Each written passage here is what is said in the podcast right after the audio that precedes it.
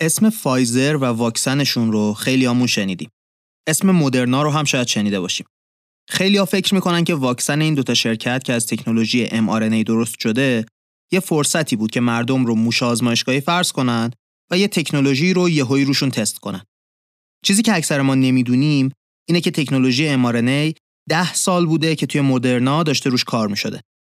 توی این اپیزود می‌خوایم به قلم مدیرعامل مدرنا و یه استاد دانشگاه هاروارد ببینیم که سیستم نوآوری شرکت فلگشیپ که اصلا اونجاییه که مدرنا و خیلی استارتاپ های دیگه دارویی رو درست کرده چطوری کار می‌کنه. قبل از اینکه بریم توی اپیزود توی یه جمله بگم که ایده پشتش تکامل داروینه.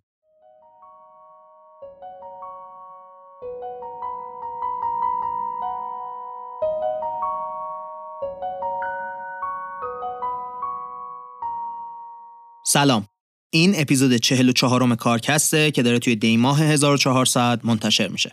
کارکست یه پادکستی که توی هر اپیزودش من محمد هادی شیرانی به کمک تیم کارکست میریم سراغ مقالات علمی در مورد آدما و کسب و کارهای موفق و با هم سعی می‌کنیم چیزایی در موردشون یاد بگیریم که توی کار و زندگیمون به دردمون بخوره.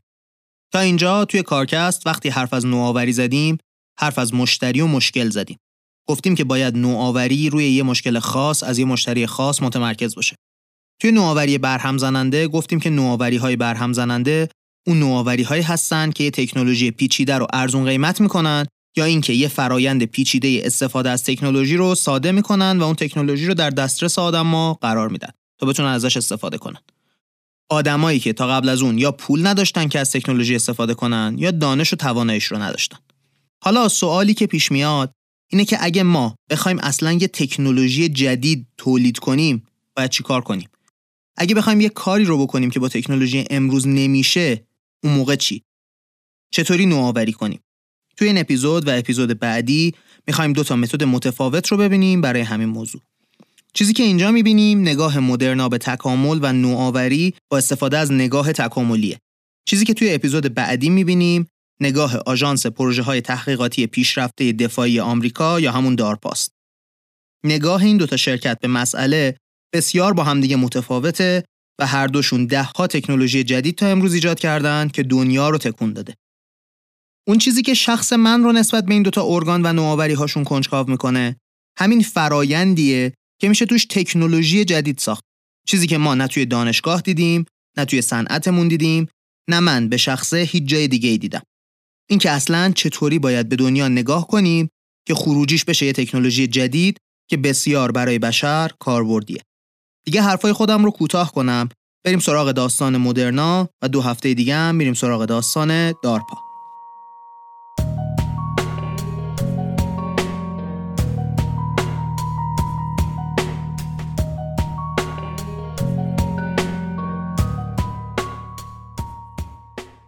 سی نوامبر 2020 مدرنا اعلام کرد توی فاز سوم تحقیقات بالینی واکسنش برای کرونا 95 درصد کارایی داشت. ویروسی که تا اون روز 1.5 میلیون نفر رو توی دنیا کشته بود، اونم فقط ظرف مدت ده ماه. کسایی که بعد از اومدن کرونا شروع به پیگیری اخبار پیشرفت‌های پزشکی کردن، ممکنه فکر کنن که مدرنا یه شب موفق شد واکسن کروناش رو بر پایه تکنولوژی mRNA بسازه. ولی از این خبران نیست. این داستان موفقیت ده سالی طول کشیده تا به ثمر برسه. واکسن مدرنا حاصل یه پروسه‌ای بود که بارها و بارها تکرار شد تا بالاخره بتونه چالش‌های مربوط به تکنولوژی mRNA رو حل کنه. یه شرکتی هست به اسم فلگشیپ پایونیرینگ. این شرکت کارش اینه که شرکت‌های پر ریسک بسازه. شرکت‌هایی که ریسک شکستشون بالاست ولی کارهای بزرگ می‌کنن. توی حوزه تکنولوژی از این شرکت زیاد داریم ولی این شرکت خاص مال حوزه داروه. کار این شرکت فلگشیپ اینه که بیاد روی فضاهایی کار کنه که کمتر کسی توی دنیا روش کار کرده. معمولا حتی هیچ کسی روش کار نکرده تا اون روز. بعد توی این فضاها ایده پردازی کنه، محصول بسازه و محصول رو تجاری کنه. محصولی که از نظر تکنولوژی غیر ممکن بوده وقتی پروژه شروع شده. اینکه آدما فکر می‌کنن تکنولوژی مدرنا یه شبه به وجود اومده چیزیه که معمولا در مورد تکنولوژی های غیر منتظره در واقع همون بریک ترو به انگلیسی تصور میشه. اکثر آدما فکر می‌کنن این تکنولوژی حاصل یه فرایند شانسی درهم و برهمه که قابل مدیریت هم نیست. در واقع حاصل نبوغ و بینش یه آدم خیلی خاص. قبلتر گفتیم که این نگاه چرا دقیق و درست نیست. توی اپیزودهای مختلف هم گفتیم. مخصوصا اپیزود اول. اتفاقا به نظر میاد این نوآوری های غیر منتظره حاصل یه چارچوب مشخصی هن که افراد مختلفی توی 20 سی سال گذشته به صورت عمیق بررسی کردن این فرایندا رو. خود نویسنده مقاله سی سالی رو توی همین حوزه تحقیق کرده تا بفهمه اصلا چطوری میشه به این نوآوری ها دست پیدا کرد. مدلی که نویسنده ها متوجه شدن مدل تولید انواعه. همون اتفاقی که توی طبیعت باعث پیشرفت میشه. تعدادی گونه زیستی درست میشه، روشون فشار وجود داره برای اینکه زنده بمونن و در نهایت اونایی که از بقیه مناسب ترن زنده میمونن و تولید مثل می‌کنن. انتخاب طبیعی داروین دیگه. البته همه مدلای نوآوری تا یه حدی این شکلی هستن. فرق نویسنده های این مقاله اینه که میگن بقیه یه بخشی از انتخاب طبیعی رو دقیق نفهمیدن. برای همین این تولید انواع و ایجاد فشار برای بقا رو به درستی انجام نمیدن. ایده پشت سرمایه گذاری خطرپذیر یا شتاب دهنده ها یا چیزای شبیه اینا همین مدله. نویسنده ها اسم مدلشون رو می‌ذارن امرجنت دیسکاوری یعنی کشف رو به بیرون. یه طوری انگار میگه می‌خوام دنیای ناشناخته بیرون از علم فعلی رو کشف کنم. همون امرجنت دیسکاوری میگیم از این به بعد بهش. البته که نویسنده ها تأکید می‌کنن که برای این متد نیاز به آدمای بسیار توانمند هست ولی نیاز نیست آدما داوینچی باشن با همین آدمای توانمند دنیای امروزی میشه کار رو انجام داد اولین قدم این متد اینه که سوالهای چه می‌شود اگر بسازیم. توی جایی که یا تکنولوژی وجود نداره یا بازاری برای محصول وجود نداره یا اصلا از نظر علمی هنوز علم بشر بهش نرسیده. این سوال میشه پایه مدل داروینی برای ساختن نوآوری. با استفاده از این سوال مراحل انتخابمون رو می‌سازیم درستی ایده های بهتر رو بررسی می‌کنیم و اون کانسپتی که به وجود اومده رو تبدیل به یه راه حل کاربردی بهتر از راه های موجود می‌کنیم. مهمترین چیزی که لازمه برای اینکه این مدل کار کنه یه فرهنگ سازمانیه که توش ایده هایی که کامل نیستن یا نقص دارن شبیه بن‌بست به نظر نرسن. آدما حاضر باشن ریسک شروع یه ایده ناقص رو قبول کنند با ایده برن جلو و توی مسیر اون چیزایی که نمی‌دونن رو بفهمن. قبل از اینکه عمیق بشیم توی متد اول باید توضیح بدیم منظورمون از نوآوری غیر منتظره چیه. همون breakthrough innovation دیگه. ما مثلا قبلا نوآوری برهم زننده رو تعریف کردیم. disruptive innovation اپیزود 31 بود اونجا. اسمشون هم شبیه همه آدم گیج میشه. تعریف کنیم بهتر می‌فهمیم داریم در مورد چی حرف می‌زنیم. نوآوری غیر منتظره به چیزی گفته میشه که دو تا خاصیت داشته باشه. خاصیت اول اینه که ادامه کارهای قبلی نیست باید یه پرشی توی لبه های علم، تکنولوژی، طراحی، اقتصاد یا بقیه حوزه های علمی اتفاق بیفته. این پرش میشه پایه نوآوری های بعدی. یکی از انواع نوآوری های بعدی همون نوآوری برهم زننده است. نوآوری که میاد تکنولوژی گرون یا پیچیده رو ارزون یا ساده می‌کنه. مثلا موتور جت روی بال هوندا یکی از این نوآوری های غیر منتظر است. تا قبل از اینکه هوندا بیاد هواپیماهایی با این مدل قرار گرفتن موتور رو بسازه باور دنیای آکادمیک این بود که همچین ساختاری از نظر آیرودینامیک برای هواپیماهای کوچیک اصلا پایدار نیست و امکانش وجود نداره که همچین هواپیمایی ساخته بشه. یا مثلا مدل درآمدی گوگل از تبلیغات به ازای کلیک همچین نوآوری بود. توی صنعت تبلیغات همچین نگاهی اصلا به تبلیغ وجود نداشت. اینکه قیمت گذاری غیر قطعی باشه و بر مبنای کلیک شدن روی یه چیزی اتفاق بیفته. الان دنیای بر ما پر از این نوع از تبلیغه. ولی گوگل وقتی اومد این مدل درآمدی رو درست کرد نگاه دنیا به تبلیغات رو کلا عوض کرد. پس خاصیت اول شد این که یه پرش علمی توی یه حوزه ایجاد میشه. خاصیت دوم اینه که ارزش تولید بشه. نوآوری های غیر منتظره یا یک مسئله مهمی رو حل می‌کنن که حل نشده بوده که از این مسیر ارزش مالی ایجاد می‌کنن یا اینکه اصلا یه بازاری می‌سازن که تا قبل از این نوآوری وجود نداشته. مثلا دوربینای دیجیتال اومدن تعداد عکس گرفته شده رو خیلی خیلی زیاد کردن. چیزی که اصلا با دوربینای قدیمی که فیلم توشون میذاشتن امکان پذیر نبود. یعنی اصلا بازار بزرگ شد. ارزش تولید شده توی بازار زیاد شد. دیگه الان از موبایل دستمون تا دوربین مداربسته خونمون تا دستگاه حضور و غیاب ادارات دارن از دوربین دیجیتال استفاده می‌کنن. بازار جدید تولید شد.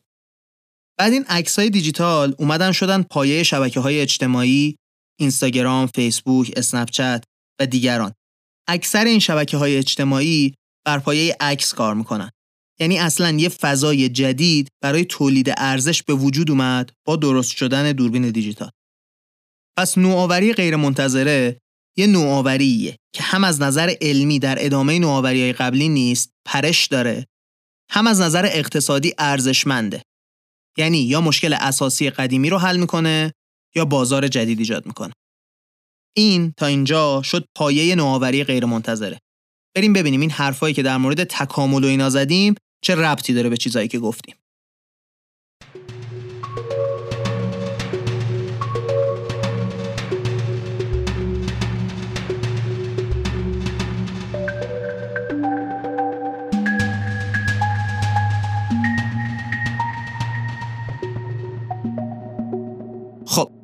ما قبلا توی کارکست گفته بودیم که 80 90 درصد استارتاپ شکست می‌خورن. استراتژی اکثر شرکت های سرمایه گذاری که می‌خوان یه تعدادی از این شرکت ها رو داشته باشن معمولا اینه که بیان تعداد رو ببرن بالا امیدوار باشن دست تقدیر براشون اون 10 20 درصد شرکت عالی رو فراهم کنه. البته خب از این باهوشترن قطعا داریم ساده سازی می‌کنیم. نویسنده ها اسم این نگاه رو می‌ذارن تناقض شوت به دروازه. شاتسان گل فلسی ایده اینه که اگه توی پروژه های به اندازه کافی زیادی سرمایه گذاری کنیم بالاخره یه سریشون موفق میشن. ولی خب معلومه که این نگاه چقدر تلفات توش داره. کلی از پول و انرژی داره به باد میره. بعد برای بهبود این روش میان توی همون مراحل اولیه شرکتایی رو که به نظر از بقیه بدتر میان از بین می‌برن که پول خرجشون نشه. اونایی که انگار از بقیه ضعیف توی نگاه اول شاید این مسئله اشتباه به نظر نیاد. خیلی منطقی باشه، همه چی سر جای خودش باشه. ولی واقعیت اینه که اوضاع اینطوری نیست. چیزی که این مدل فکر کردن در نظر نمی‌گیره اینه که چیزایی که قرار دنیا رو شدیدن تکون بده چیزایی نیستن که توی نگاه اول بدیهی و مشخص باشن. اصلا این ایده ها معمولا پر از ایراد و اشکال و اشتباهن. مسئله این نیستش که توی مرحله اول یه ایده یا کسب و کار بینقص داشته باشیم. مثلا خب مثال رایج همیشگی کسب و کار آیفون. ملت میگن نوآوری غیر منتظره بوده. تا حدی هم درست میگن. ولی نمیگن قبلش پروژه نیوتون اپل یا چند تا پروژه دیگه همه شرکت ها شکست خورده بودن. داروی کریکسیوان یه دارویی برای درمان ایدزه ولی کسی نمیگه که همین دارو توی مراحل اولیه تست بالینی داشت کلا حذف می‌شد چون نتایجش فاجعه بود. وقتی توی مدل شوت به دروازه برنامه اینه که زود و به صورت همیشگی پروژه های ضعیفتر رو حذف کنیم نتیجه میشه این که به اندازه کافی فضا نمیدیم به ایده های غیر منتظره که اصلا فرصت پیشرفت داشته باشن. قبل از پیشرفت میکشیمشون. این مسئله کشته شدن تنها ایراد نیست. یه ایراد بزرگ دیگه فشار اینطوری اینه که وقتی این فشار رو ایجاد می‌کنیم روی آدما مؤسسای استارتاپی مجبور میشن به سرمایه گذارانشون بدن که دارن موفق میشن. تیم ها به مؤسسا نتیجه میشه این که اخبار بعد دیگه منتقل نمیشه. همه می‌خوان سعی کنن نشون بدن که کارشون داره به نتیجه می‌رسه. این باعث میشه که اصلا تصمیم گیری ها اشتباه بشه. چون انتقال تجربه اشتباه کردن بین آدما از بین میره. تیم دیگه از اشتباهش چیزی یاد نمی‌گیره. این خیلی وحشتناکه. اون تجربه و دانشی که داره ایجاد میشه با این اتفاق خیلی خیلی کمتر ایجاد میشه.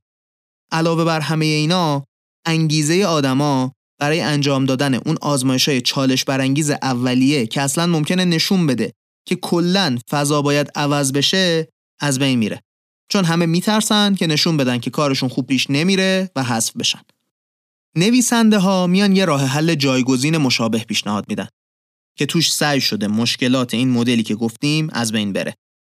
این مدل رو خود کمپانی فلگشیپ که گفتیم در واقع مادر کمپانی مدرناست سال هاست که داره استفاده می‌کنه و بیش از 100 تا شرکت مختلف توی حوزه علوم دارویی ایجاد کرده.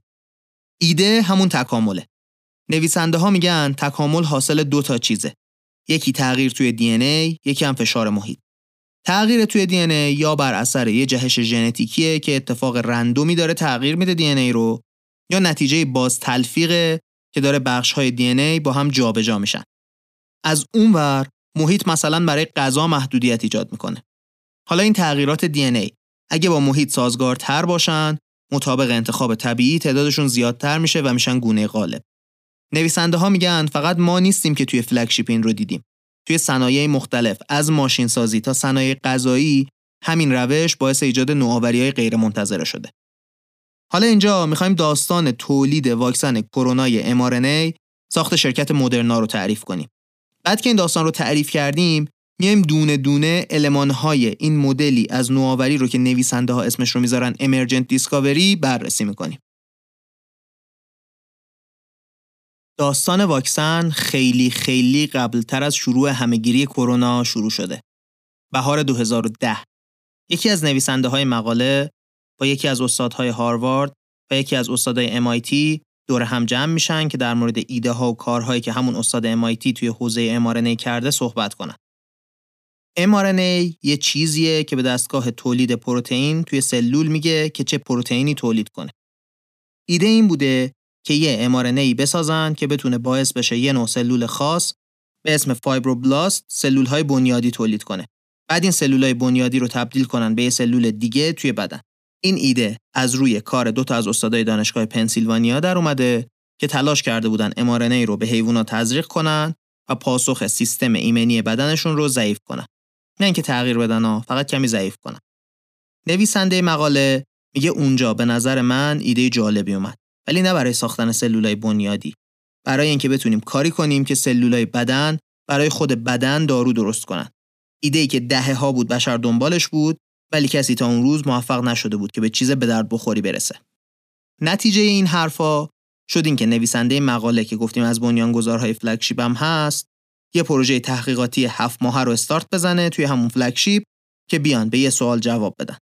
سوال این بود که چی میشه؟ اگه بتونیم یه امارنه رو بسازیم که وقتی به بیمار داده میشه سلول خود بیمار رو تبدیل به کارخونه های کوچیکی بکنه که داروی زیستی که ما می‌خوایم رو تولید کنه. هیچ کس تا اون روز امارنه ای نساخته بود که کاربرد دارویی داشته باشه. حتی هیچ اثباتی وجود نداشت که این کار از نظر علمی کاملا شدنی باشه.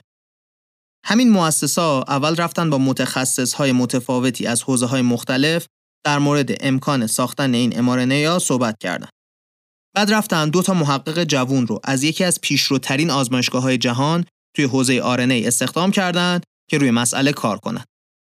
این دوتا جوون قرار بود به این سوال جواب بدن که آیا mRNA می‌تونه این امکان رو به بدن بیمارا بده که خودش دارو تولید کنه یا نه.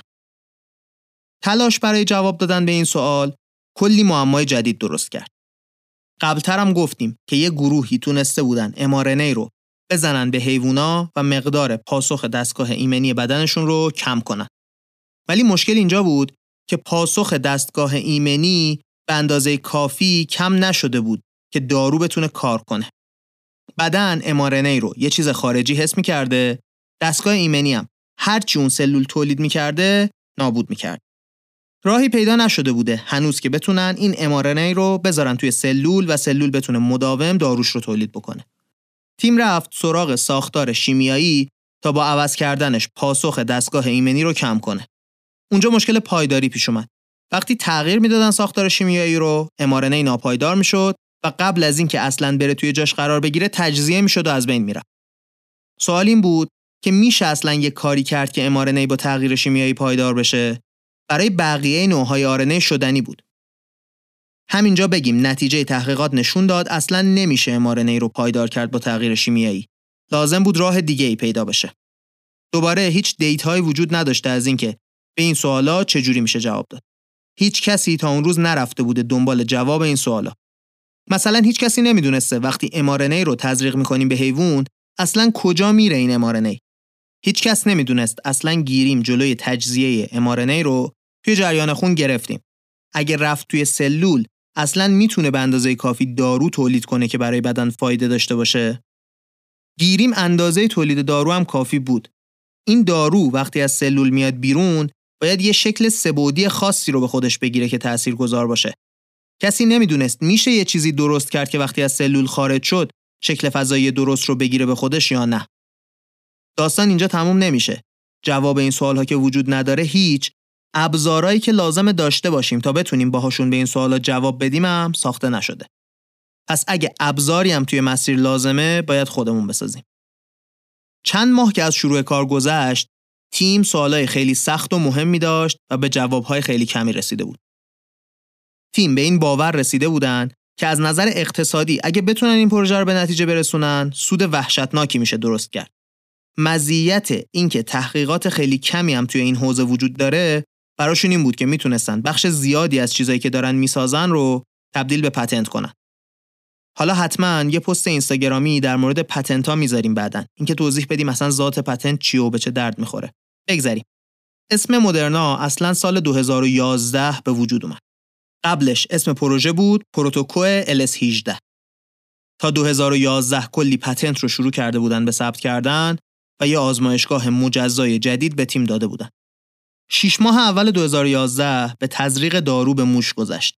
سعی می‌کردن ساختار شیمیایی امارنی رو تغییر بدن تا همون بحث های سیستم ایمنی و پایداری رو حل کنن.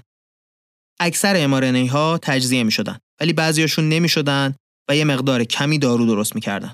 بعد مقدار دارو زیاد شد.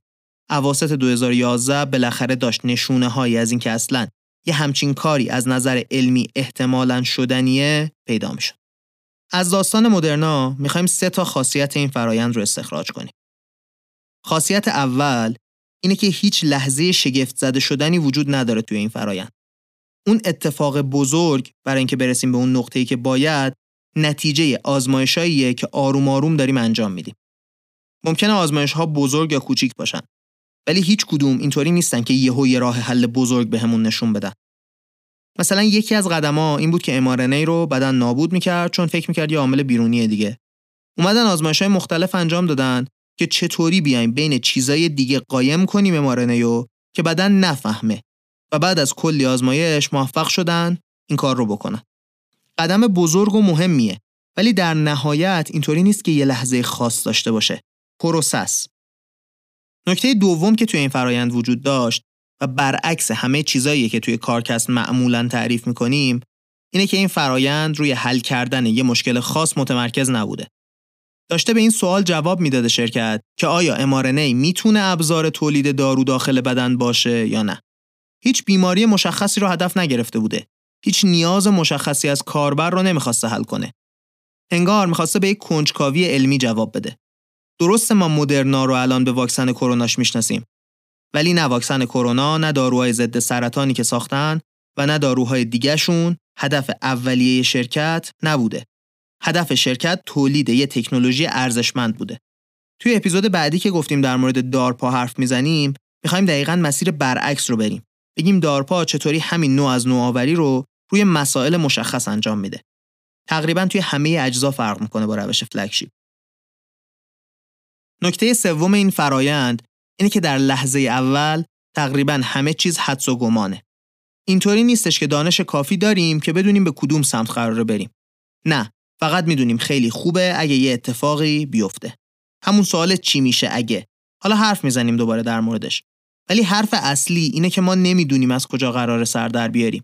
فقط می‌دونیم یه چیزی اگه بشه چقدر خوب میشه. حالا هی گفتیم مدل داروین و امرجنت دیسکاوری و این صحبت ها. گفتیم مدلای قبلی شبیهن ولی ایراد دارن. هی نگفتیم تهش مدلی که مقاله پیشنهاد می‌کنه چیه. حالا می‌خوایم بریم سراغ مدل پیشنهادی مقاله برای همین بخش آخر که چطوری از حدس و گمان برسیم به راه حل.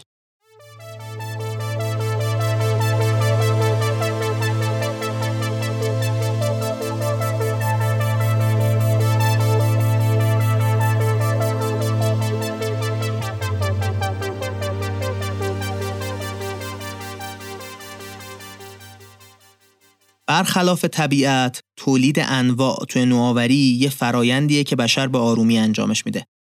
مثل طبیعت یهویی نیست. مثلا شما صنعت خودرو رو نگاه کنید. همیشه می‌خواستن یه ماشینی بسازن که کمتر مصرف کنه و به طبیعت کمتر آسیب بزنه. چند ده هست که دارن های کوچیک کوچیک انجام میدن. از اینکه خودروها رو از نظر مصرف سوخت بهینه کنن بگیر تا کاتالیست توی اگزوز تا کم کردن وزن خودرو تا طراحی بهتر موتور مثلا اضافه کردن توربوشارژ یا حتی های کنترل پیشرفته که بیان بهتر موتور رو کنترل کنن. همه اینا همون اول کار که موتور احتراق داخلی ساخته شد پیش بینی شده بودن. چی پیش بینی نشده بود؟ استفاده کردن از باتری و برق توی ماشین. این اتفاق نمی‌شد بیفته تا موقعی که باتری لیتیوم یون انقدر پیشرفت کردن اونم به لطف موبایل و تبلت و لپتاپ که توشون باتری قوی نیاز بود که دیگه می‌شد ماشینی ساخت که از پایه احتراق داخلی نباشه. آدما این بایاس رو دارن که ایده هایی که قبلا کار کرده رو بردارن یه کمی بهترش کنن اسمش رو بذارن نوآوری. البته که این کارم نوآوری هست ولی از اون چیزایی که دنیا رو تکون میده نمیشه. روش فلگشیپ اولین کاری که می‌کنه اینه که میاد کلا جاهایی که شرکت های دیگه به صورت مفصل توش تحقیقات انجام دادن رو می‌ذاره کنار. می‌دونن که اونجاها اکثر چیزایی که میشه فهمید رو دیگران فهمیدن. بعد یه تیم کوچیک با توانایی مختلف درست می‌کنن که روی اون فضا شروع به تحقیق کنه. چون که تحقیق قبلی هم توی این فضا وجود نداره نمیشه روش معمول تحقیقات علمی رو استفاده کرد که میریم کار دیگران رو می‌خونیم فضاهای خالی بین کارهای مختلف رو پیدا می‌کنیم در موردشون تحقیق می‌کنیم. اینجا باید از پایه همه چیز رو خودمون بسازیم. فضا رو که انتخاب کردیم از خودمون یه سوال چی میشه اگه می‌پرسیم؟ یعنی چی؟ مثلا ما می‌دونیم که توی بدن آدم کلی قارچ و باکتری و ویروس و اینا وجود داره. می‌دونیم هم که با خوردن غذا هم قارچ و ویروس و باکتری وارد بدنمون میشه. سوالی که اینجا میشه پرسید اینه که آیا این تک سلولیا با هم تعامل می‌کنن؟ آیا با هم ارتباط دارن؟ چطوری تعامل می‌کنن و با هم ارتباط برقرار می‌کنن؟ آیا این تک سلولیا توی فراینده اساسی عصبی بدن هم نقش دارن؟ به ارتباطات عصبی خود بدن هم مرتبطن؟ جواب این سوالا بله بوده و وقتی جواب بله است سوالی که میشه پرسید اینه که چی میشه اگه یه دارویی درست کنیم که از این شبکه بین تکسلولیا برای بهبود سلامتی آدما استفاده کنه. این سوال چی میشه اگه سوال پایه‌ای شرکت سندا بیو ساینسز بود که از سال 2017 تا الان 143 میلیون دلار جذب سرمایه کرده و خب از شرکت های فلگشیپ دیگه. این سوال های چی میشه اگر رو از زمان ارسطو بشر داره می‌پرسه. ولی به عنوان ابزار نوآوری استفاده کردن ازشون سخته. اینجا سه تا ایراد رو میگیم که آدما معمولا توش میفتن و نمی‌تونن از این سواله چی میشه اگه استفاده کنن تا نوآوری کنن. اشتباه اول اینه که فکر می‌کنیم فرضیه‌ای که مطرح می‌کنیم رو باید بتونیم سریع بهش جواب بدیم که درسته یا غلطه. همیشه به تیمای نوآوری فشار میاد که بتونن خیلی سریع نشون بدن فرضیاتشون درسته یا غلط. این فشار باعث میشه یه بایاسی توی آدما به وجود بیاد که جرأت نداشته باشن از فضایی که توش اطلاعات دارن زیاد دور بشن. ما که دوست نداریم حدس غلط بزنیم اول کار. وقتی فشار رومون زیاد میشه باعث میشه که حدسای خیلی دور از علممون نزنیم که احتمال غلط بودنشون کمتر باشه. توی فضای نوآوری غیر منتظره ولی داریم خودمون میگیم دیگه دنبال چیز غیر منتظره هستیم. پس اصلا اوکیه که حدس غلط بزنیم. اتفاقا بعید نیست که اکثر حدسامون هم غلط باشه اول کار. از یه فرایند تکرار شونده برای بررسی حدسامون استفاده می‌کنیم که هی حدسامون هر بار دقیق و دقیق تر بشن. خیلی بعیده که حدسمون از روز اول کامل و دقیق و درست باشه. اشتباه دوم اینه که خیلیا فکر می‌کنن این سوال چی میشه اگه باید حتما متمرکز روی مشکل خاص باشه. اینجا اونجاییه که فرق بین دارپا و فلگشیپ واضح میشه. فلگشیپ این رو اشتباه می‌دونه. دارپا اصلا این رو جزو اصول مدلش قرار داده. نویسنده ها میگن فرق دارپا و فلگشیپ توی نوع استراتژی هر دو تا استراتژی هم می‌تونه موفق باشه. توی اپیزود بعد در مورد دارپا حرف می‌زنیم.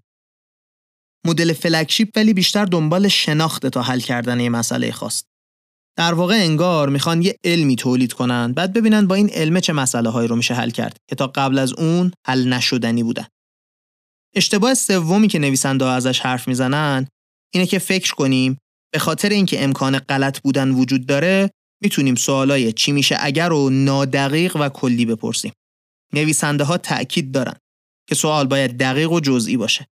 دقیق بودن سوال مهمه نه به خاطر اینکه فکر می‌کنیم درست حدس می‌زنیم بلکه به خاطر اینکه می‌خوایم بدونیم روی چی باید تمرکز کنیم و همه روی چیزای درست تمرکز کنیم. وقتی جزئیات رو میاریم توی سوالمون حالا دیگه می‌دونیم که چه آزمایش های اساسی رو باید انجام بدیم که به این نتیجه برسیم که کار رو داریم درست انجام میدیم یا نه. مثال بزنیم. یه سوال می‌تونه باشه چی میشه اگه بتونیم یه ماشینی بسازیم که خودش رانندگی کنه یا میشه پرسید چی میشه اگه یه ماشینی بسازیم که به صورت 100 درصدی فقط خودش رانندگی کنه از یه سیستم 360 درجه سنسور یا رادار لیزری، مادون قرمز و اولتراسونیک استفاده کنه جلو، بغل و عقبش دوربین نصب شده باشه و با کامپیوتری که روی خود ماشینه و می‌تونه سی هزار میلیارد floating point رو پردازش کنه و با هوش مصنوعی کنترل بشه استفاده کنیم.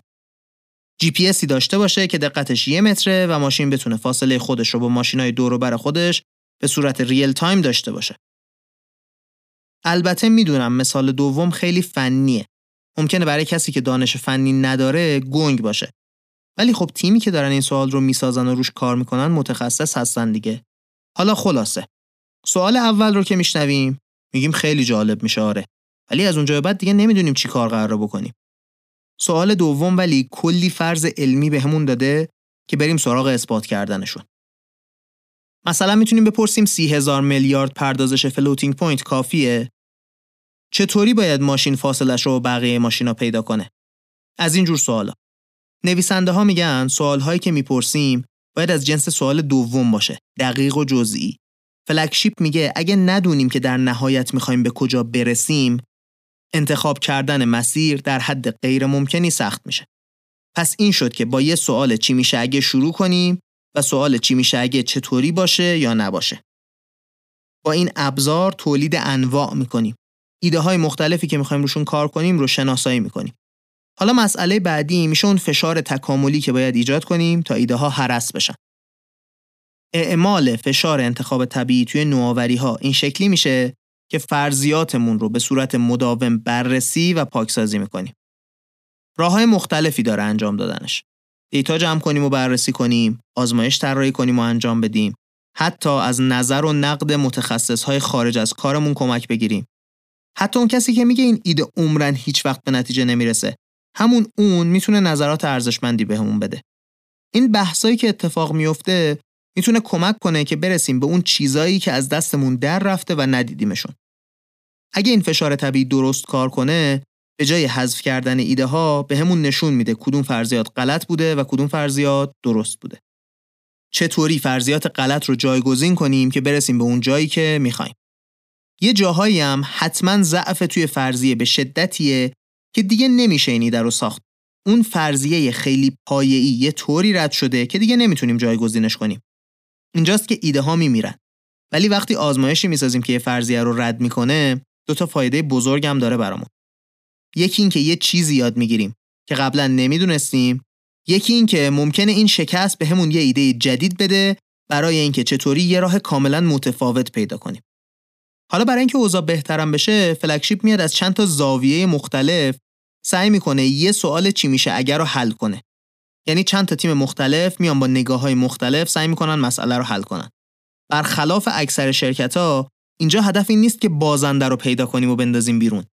هدف اینه که از جنبه های مختلف یه مسئله رو یاد بگیریم و اگه یکی از روش ها به بنبست رسید بازم روش برای رسیدن به هدفمون داشته باشیم. اینجا هم تموم نمیشه داستان حتی.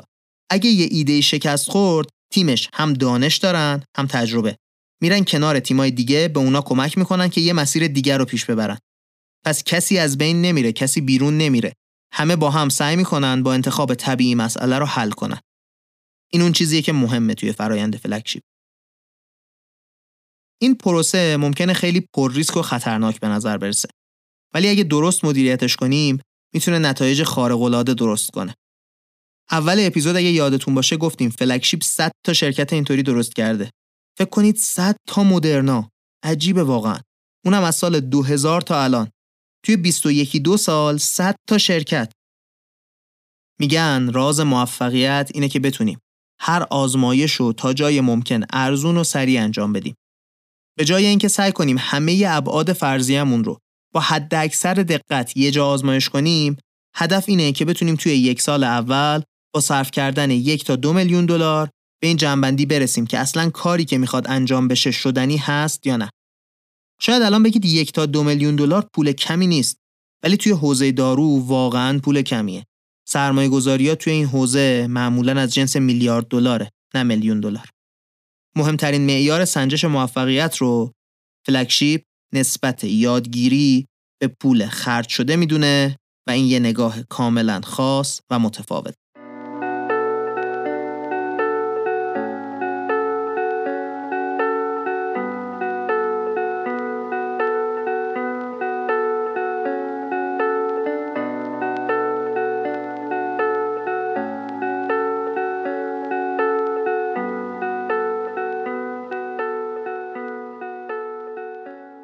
این اپیزودمون نسبت به اکثر اپیزودا طولانی تر بود. البته که حتی مقاله رو هم تموم نکردیم و بخشای مربوط به پیاده سازی این روش توی شرکت توی مقاله هست که می‌تونید از توضیحات اپیزود لینکش رو پیدا کنید و برید سراغش. مقاله نسبتا طولانی بود، حرفایی که زدیم مهم بودن، از یه نگاه دیگه هم توی اپیزود بعدی میبینیمشون. ولی باید الان جمع کنیمشون که یادمون نره چی گفتیم. این دفعه حرف زیاد زدیم. از اینجا شروع کردیم که مدرنا زاده نگاه تکاملی به فرایند نوآوریه. گفتیم اسم نوآوری هایی که رفته بودن دنبالش نوآوری های غیر منتظر است. نوآوری که انگار هم ادامه نوآوری های قبلی نیست و یه پرشی توی علم ایجاد می‌کنه و همین که ارزشمنده از نظر کاربردی و اقتصادی. بعد گفتیم این ایده که هی ایده های مختلف رو راه میندازیم تا یکیش بشه خیلی بهینه نیست و حتی جلوی رشد ایده های غیر منتظره رو می‌گیره. به جاش روش امرجنت دیسکاوری رو پیشنهاد دادیم که شامل دو تا بخش بود. یکی اینکه نمونه های مختلف رو توسط سوال های چی میشه اگه تولید کنیم، بعدش هم با استفاده از فشار انتخاب طبیعی بیایم فرضیه هامون رو بررسی کنیم و بهبود بدیم تا برسیم به اون جایی که می‌خوایم. توضیح دادیم توی سوال های چی میشه اگه باید سه تا شرط رو رعایت کنیم. فرضیات لازم نیست خیلی سریع اثبات یا رد بشن بلکه فرایندش مهمه. دوما اینکه لازم نیست این سوال ها متمرکز روی یه مشکل خاص باشن و در آخرم اینکه این سوال ها باید دقیق و مشخص باشن.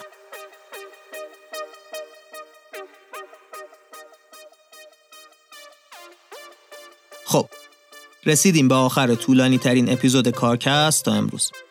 حرفایی که می‌خواستیم بزنیم مهم بودن و دلمون نیومد یه بخشش رو حذف کنیم. این اپیزود اپیزود یکی مونده به آخر این فصله. فصل قبل رو با حرفای در مورد چین تموم کردیم و این فصل رو می‌خوایم با حرفای در مورد نوآوری های نظامی آمریکا تموم کنیم. همیشه علاقمون به نوآوری بوده توی کارکست و برامون جذابه که فصل هامون رو با نوآوری بزرگترین قدرت های اقتصادی دنیا ببندیم. مثل فصل قبل این فصل هم که تموم بشه برمیگردیم به مدرسه کارکست اگرم تازه با ما آشنا شدید و نمی‌دونید مدرسه کارکست چیه باید بهتون بگم که مدرسه کارکست یه پادکستیه که توش در مورد این حرف می‌زنیم که چطوری استارتاپ خودمون رو راه بندازیم و جلو بریم. از روزی که حتی نمی‌دونیم می‌خوایم استارتاپ راه بندازیم یا نه شروع می‌کنیم و تا رسیدن به یه استارتاپ که جذب سرمایه کرده پیش میریم. اگه این موضوع براتون جذابه هر جایی که پادکست رو گوش می‌کنید سرچ کنید مدرسه کارکست براتون میاره پادکست ما رو. مثل همیشه ممنونم ازتون که پادکست رو گوش می‌کنید ممنونم که پادکست رو به دوستاتون معرفی می‌کنید. مثل همیشه ممنونم از تیم کارکست محمد رستگارزاده، علی امیریان، آیلار سیامی و پویا کهندانی. این بود اپیزود چهارم از کارکست.